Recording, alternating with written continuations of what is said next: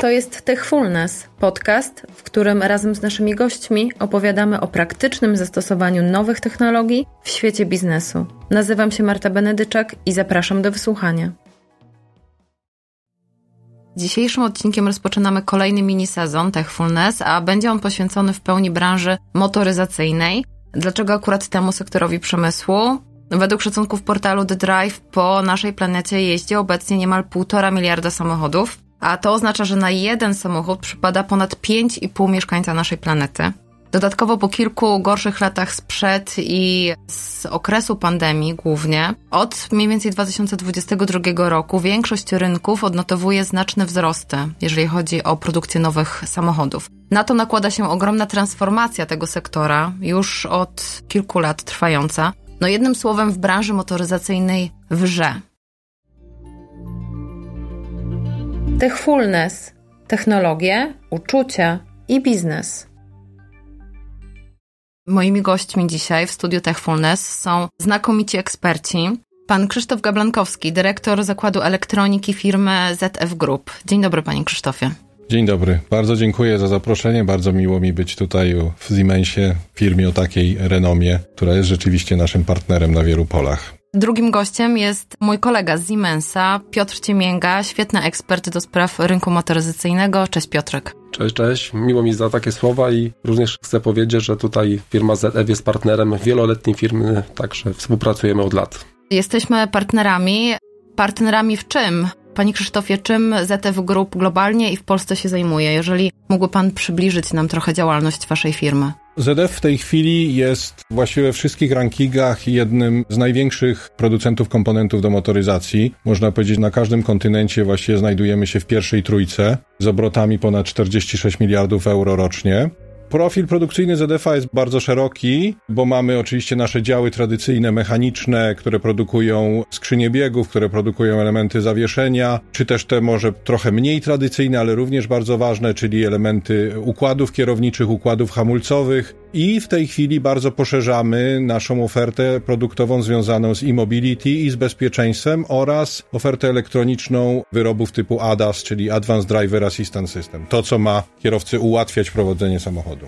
Bardzo ciekawe tematy, szczególnie te, o których Pan powiedział na końcu i mam nadzieję, że będzie też możliwość, żebyśmy o tym porozmawiali. Piotrek, Ciebie z kolei chciałam zapytać o punkty styku naszej firmy Siemensa z branżą motoryzacyjną. Jesteśmy firmą technologiczną i można powiedzieć, że rozwój przemysłu motoryzacyjnego, światowego w zasadzie, jest ściśle powiązany z rozwojem firmy, dlatego że wiele rozwiązań opracowanych przez Siemensa i wykorzystywanych przez przemysł zostało wyprodukowanych na potrzeby przemysłu motoryzacyjnego. I tak, żeby to powiedzieć, co to jest ten przemysł motoryzacyjny, to są przede wszystkim no, producenci samochodu i tutaj mówimy o takich markach jak Mercedes, BMW, Volkswagen czy każda inna marka francuska, Renault, Peugeot. Także do tych koncernów dostarczamy i również dostarczamy swoje rozwiązania do takich dostawców jak ZF, Mówimy o tak zwanych dostawcach rzędu pierwszego, no bo trzeba dzisiaj powiedzieć, że produkcja samochodów tak de facto to jest montaż samochodów z poszczególnych podzespołów, które są produkowane przez inne firmy niezależne. Jak panowie oceniacie stan sektora automotive globalnie i w Polsce, panie Krzysztofie? Ja oceniam niezmiennie z wielkimi nadziejami dobrymi na przyszłość, bo motoryzacja jest zawsze, można powiedzieć, w stanie wrzenia i nigdy to nie będzie łatwa branża, nie była. No i tak po prostu musi być, choćby ze względu na konkurencyjność. Natomiast ja, jeżeli obserwuję sytuację z perspektywy mojej pracy w przemyśle motoryzacyjnym od 97 roku, to niewątpliwie w tej chwili mamy ogromną zmianę techniczną, technologiczną, pójścia w stronę mobilności elektrycznej czy samochodów autonomicznych wspomagających kierowcę. Samochód przestaje być wyrobem mechanicznym, metalowym, plastikowym, natomiast staje się wyrobem zarządzanym przez software, zarządzanym przez wiele skomplikowanych elektronicznych urządzeń i pełniącym być może troszkę też inne funkcje niż do tej pory, nie tylko przejazdu z punktu A do B, ale też pewnego środowiska, w którym można pracować, w którym można się poczuć bezpiecznie. Także to jest coś, co jest dla mnie też absolutnie nowe.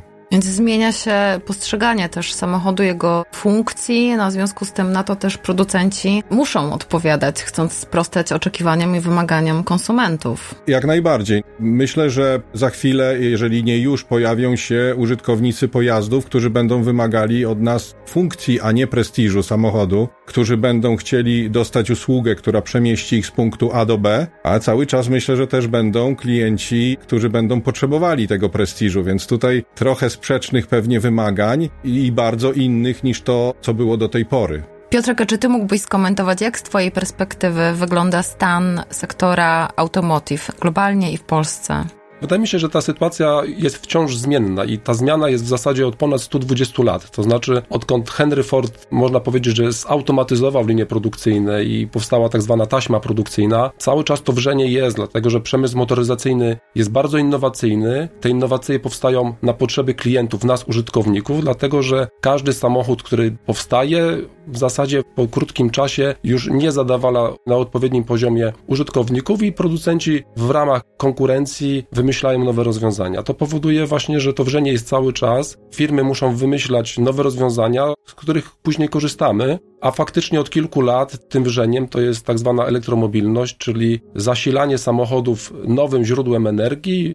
Obecnie mówimy o samochodach elektrycznych, z drugiej strony jest coraz więcej samochodów, gdzie połączenie jest silnika z baterią. Mówimy w przyszłości o silnikach napędzanych wodorem. Wiadomo, to jest wszystko bardzo złożone. Także to są wyzwania, z którymi teraz przemysł motoryzacyjny się wiąże. Jesteśmy w trakcie dużej zmiany ewolucji właśnie na skalę światową i tutaj myślę o tym, że powstają nowe firmy, nowi producenci w ogóle nieznani. Chciałbym tutaj wspomnieć, że do niedawna Wietnam kojarzył się większości z nas pod względem kraju turystycznego, kultury, jak dla Europejczyka takiej zgoła odmiennej, a okazuje się, że od kilku lat jest producent, który się nazywa Winfast, który produkuje właśnie samochody elektryczne i on z sukcesem zdobywa rynki i można powiedzieć, że jeszcze stara się tego tortu motoryzacyjnego uczknąć trochę więcej. Są plany inwestycyjne, że Winfast będzie budował, czy buduje zakład w Stanach Zjednoczonych. Kolejnym przykładem jest ambicje Arabii Saudyjskiej, która też chce mieć swoją markę samochodów i powstała taka marka, która nazywa się SER. To powoduje, że firmy właśnie do tej pory uznane z ogromnym doświadczeniem i historią za sobą, no mają nowych konkurentów. Również w Polsce mówi się o tym, że ma być samochód elektryczny, zobaczymy co z tego wyniknie, ale to powoduje, że jesteśmy w trakcie ogromnej zmiany i dla jednych to jest szansa, a dla innych firm jest to swego rodzaju zagrożenie, także wrze cały czas. Panie Krzysztofie, a jak na zmiany wywoływane przez kierunek zeroemisyjność w branży patrzy tak duży, tak ważny na rynku globalnym gracz jak ZF? Czym dla Państwa są te zmiany? Są bardzo wielowymiarowe. Może zacznijmy od tematu zeroemisyjności, że oczywiście chcemy uczestniczyć w tym procesie dochodzenia do zeroemisyjności, zarówno pod względem produkcji wyrobów, które to wspierają, ale też działalności przemysłowej, jako duża grupa przemysłowa, gdzie my mamy bardzo, można powiedzieć, trudne cele, też jako na przykład zakład produkcyjny, w ograniczeniu emisji do atmosfery różnych rzeczy, gazów cieplarnianych, zużycia energii itd., tak itd. Tak Także mamy tutaj ścisłe procentowe cele, musimy je zrealizować. Ja jako szef zakładu muszę je zrealizować, więc tu o tym mówimy bardzo serio. No a oczywiście chcemy produkować wyroby związane z motoryzacją zeroemisyjną. Oczywiście mamy tutaj szeroki program rozwoju czy napędów elektrycznych, który ma ZDF łącznie z napędami elektrycznymi. ZDF nie produkuje baterii, natomiast też produkujemy szeroką gamę elektroniki samochodowej, która wspomaga kierowców w bezpiecznej jeździe która ich trochę mniej absorbuje niż do tej pory. Można powiedzieć, to jest ruch w stronę autonomicznych pojazdów, jakkolwiek tutaj są aspekty techniczne, które w dużym stopniu są już opanowane, ale nie zapominajmy też o aspektach prawnych, że zanim wkroczymy na tę drogę autonomii, to jeszcze musimy wymyślić trochę, czy może nie my, bo nie my jako producenci, tylko regulatorzy, jak to opisać prawnie. Natomiast dla firmy cała zmiana związana z elektromobilnością, z zeroemisyjnością wiąże się z zasadniczym przebranżowieniem, bo jesteśmy firmą z wielkimi tradycjami mechaniki, produkujemy znakomite skrzynie biegów, które są w bardzo wielu samochodach. Ja uważam, że to są najlepsze skrzynie na rynku.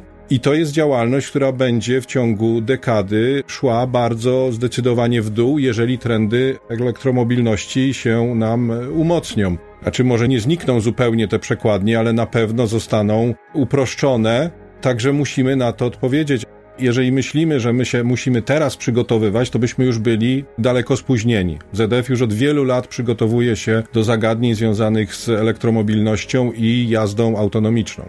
To już jest pewnie od mniej więcej dekady. W przeciągu 11 lat od dzisiaj, więc po 2035 roku, będzie zakaz produkcji samochodów z silnikami spalinowymi dla tak ogromnej branży jak motoryzacja, jak automotive. 10 czy 11 lat to jest jak. To jest krótko. To jest krótko.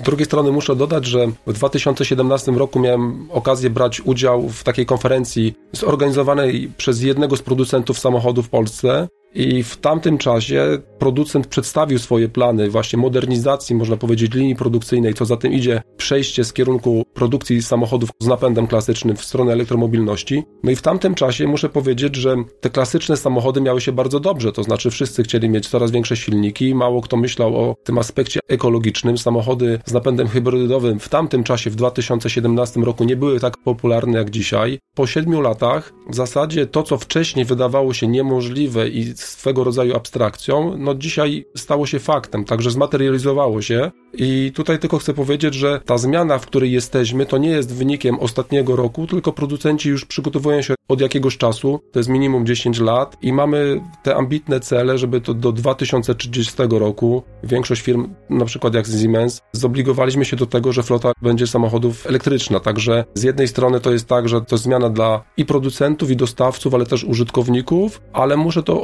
odczarować i powiedzieć, że ta zmiana trwa i to, co się być może nawet na dzisiaj wydaje niemożliwe, przypuszczam, że w tym 2030 roku będzie osiągnięte, mimo to, że dla wielu osób dzisiaj to jest faktycznie abstrakcją. To, co jest jeszcze pozytywne z punktu widzenia sektora, to jak dla mnie przynajmniej, tak to postrzegam, to jest, że ta elektryfikacja to jest swego rodzaju impuls dla gospodarki. To znaczy, jeżeli jest jakiś cel, jakieś zadanie i trzeba go wykonać, powoduje, że uruchamiana jest cała machina przemysłowa. I tutaj też mówimy o potrzebach potem zakładów, na przykład jak ZF, gdzie po prostu to widzę, jaka jest potrzeba na inżynierów, bo to jest duża zmiana dla całego sektora gospodarki, łącznie z uczelniami, dlatego że potrzeba nowych osób z nowymi kompetencjami, coraz więcej potrzeba programistów, którzy to wszystko będą w stanie oprogramować. No właśnie, bo ta zmiana pociąga za sobą bardzo kompleksową transformację w kierunku innowacyjności, w kierunku zmian technologicznych. Ty niedawno, Piotrek, też powiedziałeś o tym, że obecnie produkowane samochody pod względem technicznego zaawansowania coraz bardziej przypominają smartfony na kółkach, a oczekiwania konsumentów, no tak jak powiedzieliśmy już na początku, powodują, że producenci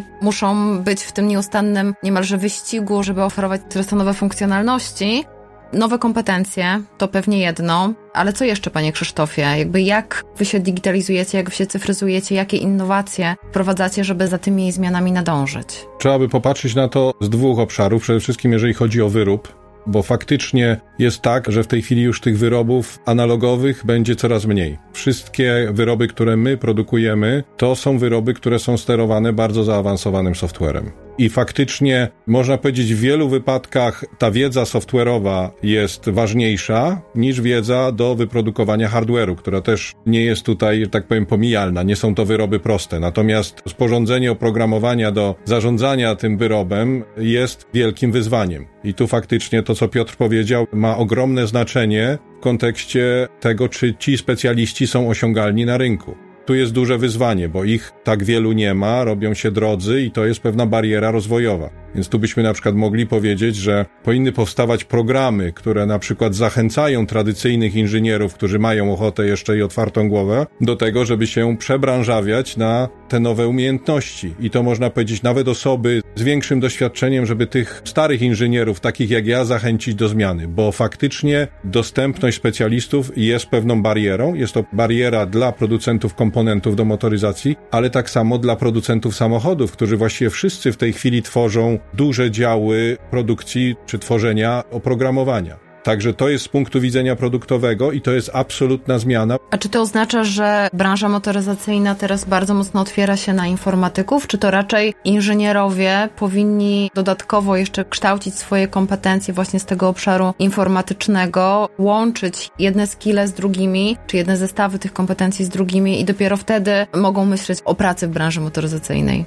branża motoryzacyjna jest bardzo otwarta na programistów i, że tak powiem, szeroko rekrutujemy teraz, bo ja bym chciał nadmienić jeszcze, że w Częstochowie jest nie tylko zakład produkcyjny, ale jest duże centrum rozwojowe elektroniki i ono powstało wcześniej niż zakład, więc to można powiedzieć trochę nietypowa historia. I oni projektują, testują wyroby, ale tworzą też oprogramowanie, więc są tam ludzie, można powiedzieć, bez profilu motoryzacyjnego, inżynierskiego, ale z profilem stricte programisty IT, Także szkolimy tych ludzi, nie tylko przyjmujemy, że tak powiem, tradycyjnych inżynierów. Absolutnie nie. Te inne profile są bardzo potrzebne. I tak jak mówię, one są potrzebne, jeżeli chodzi o produkcję wyrobu, ale te profile też są potrzebne do technologii. Dlatego tutaj na przykład Siemens jest dla nas partnerem technologicznym w usprawnianiu naszej technologii, ponieważ produkując tego rodzaju wyroby jak my, czyli elektronikę wspomagającą kierowcę, tam praktycznie rzecz biorąc operacje manualne nie mają miejsca. W związku z czym potrzebujemy urządzeń sterujących, kontrolnych, które nam zapewnią stabilną automatyzację tych procesów. Więc te rozwiązania przemysłu 4.0 muszą być coraz szerzej stosowane, bo my musimy być szybsi w produkcji, lepsi w jakości i musimy sterować tym procesem naszym w czasie rzeczywistym. Nie mamy czasu, żeby zepsuć partię wyrobów i zastanawiać się na drugi dzień, co zrobić. My musimy dostać informację w czasie rzeczywistym od naszej linii produkcyjnej, że coś się dzieje i musimy natychmiast podjąć działania przywracające sytuację normalną. Jak wynika z rozmaitych badań, w tym też tych prowadzonych przez Siemensa na rynku polskim, branża motoryzacyjna jest jedną z tych, które się najszybciej cyfryzują. Piotrek, czy ty z naszej perspektywy chciałbyś to jakoś skomentować? Jak ty to widzisz? Dlaczego tak, tak jest? No mogę potwierdzić, bo z jednej strony mówimy cały czas o zmianie, o tym, że technologie nas otaczają i faktycznie każdego dnia większość z nas korzysta ze smartfonów, mamy różnego rodzaju aplikacje, które wykorzystujemy. Producenci samochodów też wykorzystują te technologie. Chcemy podróżować bezpiecznie, dlatego mamy na przykład systemy, które wspomagają kierowcę, to są różnego rodzaju kamery, ale sama kamera jako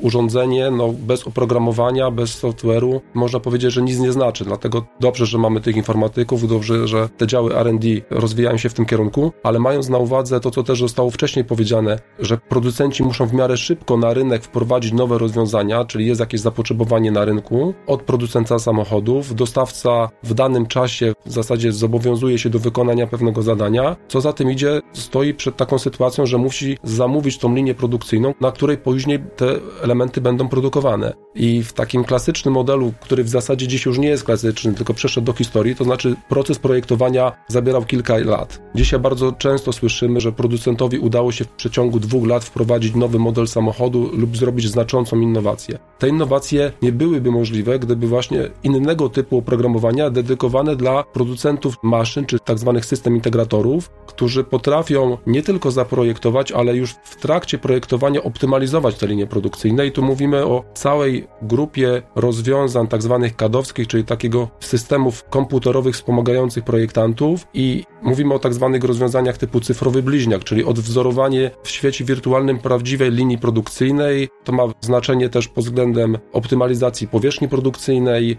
wpływa potem też na samą produkcję, także no bez oprogramowania ten dzisiejszy świat produkcji motoryzacyjnej w zasadzie byłby niemożliwy. Panie Krzysztofie, chciałam Pana jeszcze zapytać o jedną rzecz, o rozwój tych nowych funkcjonalności czy nowych usług z punktu widzenia użytkownika, bo ja wiem, że Wy bardzo mocno w zakładzie w Częstochowie inwestujecie też w rozwiązania, w systemy zwiększające bezpieczeństwo jazdy. Czy tak od strony użytkownika mógłby Pan trochę o tym opowiedzieć, co te systemy bezpieczeństwa spowodują, jak one nam jako kierowcom ułatwią życie w przyszłości? I co to są za systemy, co to są za rozwiązania? One są nazywane skrótem ADAS, czyli Advanced Driver Assistance System, czyli systemy zaawansowanego wspomagania kierowcy. Z tych systemów, które my w tej chwili produkujemy, no to produkujemy na przykład kamery, które patrzą w przód przed samochód. Produkujemy też radary. No i te dwa wyroby tworzą system, który jest w stanie rozpoznać przeszkodę przed samochodem, jest w stanie zdecydować o hamowaniu czy o jakiejś tego rodzaju akcji w przypadku niebezpieczeństwa. Ten system też jest w stanie nas utrzymać na pasie ruchu, wspomóc nas przy zmianie pasa ruchu. To dużo zależy od poziomu wyposażenia samochodu i od oprogramowania, które jest użyte. Natomiast bardzo duże zadanie tutaj jest, żeby wspomóc kierowcę w tym momencie, kiedy on czegoś nie zauważy. Także te wyroby już w tym roku, w związku z pakietem Global Safety Requirements, chyba numer dwa, one już będą w tym roku obowiązkowe we wszystkich samochodach. Także kierowca będzie wspomagany właśnie w tych niebezpiecznych sytuacjach, bo to może nie jest albo jest powszechnie znany fakt, ale wiele kolizji typu najechanie na tył samochodu wiąże się z tym, że kierowca, który najeżdża na tył, hamuje za słabo. Mimo, że widzi, że jest sytuacja i próbuje hamować, to hamuje za słabo. Natomiast tutaj ten system rozpozna to i spowoduje hamowanie z maksymalną efektywnością, jaką można w danych warunkach przyczepności stanu samochodu uzyskać. Więc oczywiście też nasze wyroby, takie jak radar, czy kamera, czy też innego rodzaju czujniki, bo mamy też innego rodzaju czujniki, które na przykład decydują o wyzwalaniu poduszek powietrznych, one też mogą prowadzić do jazdy autonomicznej, bo kamera właśnie widzi za kierowcę, radar widzi w jakiej odległości są obiekty. Natomiast ja bym tutaj przede wszystkim kierował się w obszar poprawy bezpieczeństwa, bo ten obszar jazdy autonomicznej, który jest tak chętnie podnoszony, on jest przede wszystkim bardzo trudny i to chciałbym podkreślić, że on jest jeszcze nieopisany prawnie. Techfulness technologie, uczucia i biznes. Czym się panowie ekscytujecie? Na co czekacie, jeżeli chodzi o przyszłość, jako użytkownicy samochodów, jako kierowcy, jeżeli chodzi o przyszłość i zmianę w motoryzacji? Ja mam taką głęboką nadzieję, że w najbliższych latach producenci będą w stanie dostarczyć baterii, żeby w końcu te samochody elektryczne miały te zasięgi przysłowiowe 1000 km. Wtedy, jeżeli już osiągniemy te przysłowiowe 1000 km zasięgu na jednym elektrycznym tankowaniu, pozwoli to nam podróżować na trochę dalej. Myślę tutaj na przykład o podróży z Polski do Chorwacji, do Włoch i wtedy utnie się ta dyskusja, czy te samochody elektryczne są dobre, czy nie. Póki co mówimy o takich zasięgach realnych 450 km i dla części z osób jest to już wystarczające, dla części osób jest to niewystarczające. Także z punktu widzenia oczekiwań i tego, na co czekam, to na dalszy rozwój technologii i możliwości, jakie dają te technologie i żeby one się przyczyniły do tego, żeby ten rozwój samochodów elektrycznych był taki, jakie są teraz w tej chwili nasze oczekiwania. Panie Krzysztofie, a pan? Ja jestem taki mało emocjonalny i może mało ciekawy w tego rodzaju oczekiwaniach, ale ja bym właśnie oczekiwał ewolucji, a nie rewolucji, bo troszeczkę się boję tej rewolucji elektrycznej, bo faktycznie chciałbym jeździć autem elektrycznym, który ma zasięg 1000 kilometrów, tylko zdajmy sobie sprawę, że jeżeli chcemy zasięgu 1000 km, to pewnie potrzebujemy baterii o pojemności 200-200 parędziesiąt kWh. Żeby załadować... A to jest niemożliwe póki co. To jest możliwe, to zależy od wielkości, tylko ile w Polsce jest samochodów? 15 milionów samochodów, tyle jest chyba zarejestrowanych, ale pewnie jeździ z 10 milionów. Jeżeli połowa z tych samochodów przyjedzie wieczorem do domu, i podłączymy się, potrzebując mocy 20-15 kW minimum, to to jest tyle, co ma przyłącze domowe. My sobie musimy zdać sprawę z tego, że my nie mamy tyle mocy w sieci, bo energii to prawdopodobnie jest tyle, Także motoryzacja czeka też na te rozwiązania, które od nas nie zależą. Przed nami zostało postawione zadanie, jestem przekonany, że firmy motoryzacyjne będą gotowe, ale to otoczenie energetyczne też musi się zmienić.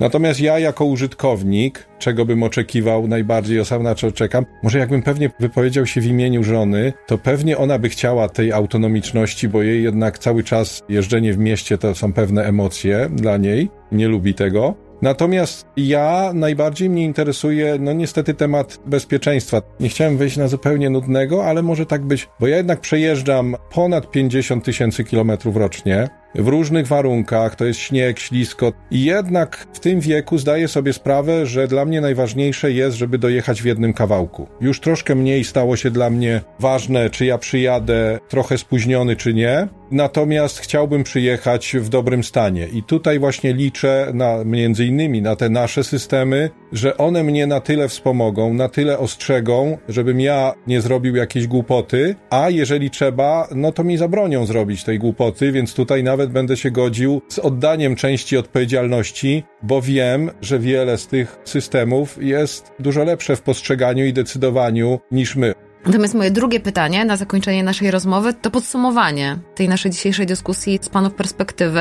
Jaki jest główny trend, główna zmiana, główne działanie w branży motoryzacyjnej, które nasi słuchacze powinni śledzić? Zarówno ci słuchacze, którzy słuchają nas jako po prostu prywatni użytkownicy samochodów, ale też ci, którzy słuchają nas, czy są związani z branżą motoryzacyjną biznesowo, zawodowo. Ja bym powiedział, że cały czas warto być w branży motoryzacyjnej, że jeżeli chodzi o znaczenie branży motoryzacyjnej dla Polski, jest ono duże i mam nadzieję, że będzie rosło. Cały czas jesteśmy dobrym miejscem na inwestycje motoryzacyjne. Z optymizmem patrzę w przyszłość i to, co jest ciekawego, właśnie śledzenie tych zmian w motoryzacji, na ile my jako kraj, jako nasza gospodarka jesteśmy w stanie podążać za tymi nowymi trendami. Z punktu widzenia użytkownika uważam, że to jest no, taki fajny okres, dlatego że mamy bardzo dużo możliwości pod względem wyboru tych nowych samochodów i to jest dobre, dlatego że to jest po prostu zmiana, na która w zasadzie od ponad 100 lat taka bardzo znacząca i, i cieszmy się, że mamy takie możliwości techniczne i każda z osób, która zastanawia się nad samochodem, może wybrać klasyczny czy bardziej nowoczesny. Także ciekawy czas przed nami.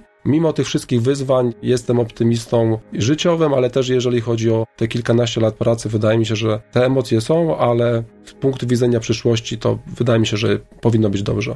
Wspominałam na początku o tym wrzeniu i mam nadzieję, że to wrzenie po drugiej stronie z dzisiejszej naszej dyskusji było odczuwalne. I dziękuję właśnie też drugiej stronie, a więc Państwu, którzy nas słuchaliście dzisiaj. Dziękuję za wysłuchanie. I już teraz zapraszam na dwa kolejne odcinki Techfulness, które będą poświęcone branży motoryzacyjnej. Dziękuję serdecznie za dzisiejsze spotkanie, za dzisiejszą rozmowę. Dziękuję bardzo. Do usłyszenia. Do usłyszenia, dziękuję.